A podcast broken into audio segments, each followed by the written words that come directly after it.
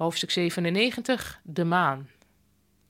In Nederland vinden we dat er een gezichtje in de maan te zien is. Japanners zien daarentegen een haas. Het is een haas die met een hamertje rijst aan het slaan is, zodat hij er mochi van kan maken, een soort kleverige rijstballen die Japanners met nieuwjaar eten. Die mochi zijn best lekker, als je ze weg kunt krijgen tenminste. Elk jaar sterven er een paar hoogbejaarde Japanners doordat er een mochi in hun keel blijft steken. Je hoort vaak over de giftige kogelvis, de fugu, die Japanners zo graag eten, maar rijstballen zijn veel gevaarlijker.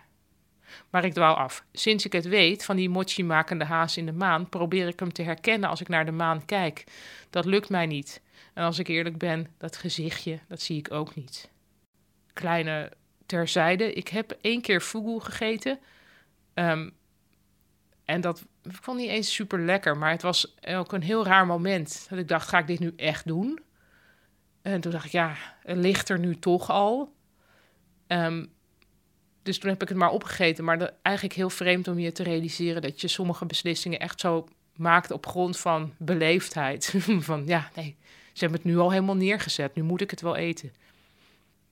En nog een terzijde uit het boekje. De Japanse astronaut Norishige Kanai sloeg in 2018 vanuit het International Space Station alarm. Hij zou 7 centimeter gegroeid zijn in de ruimte en misschien niet meer in de terugreisraket passen. Het is inderdaad waar dat mensen langer worden als ze niet meer in elkaar gedrukt worden door de zwaartekracht.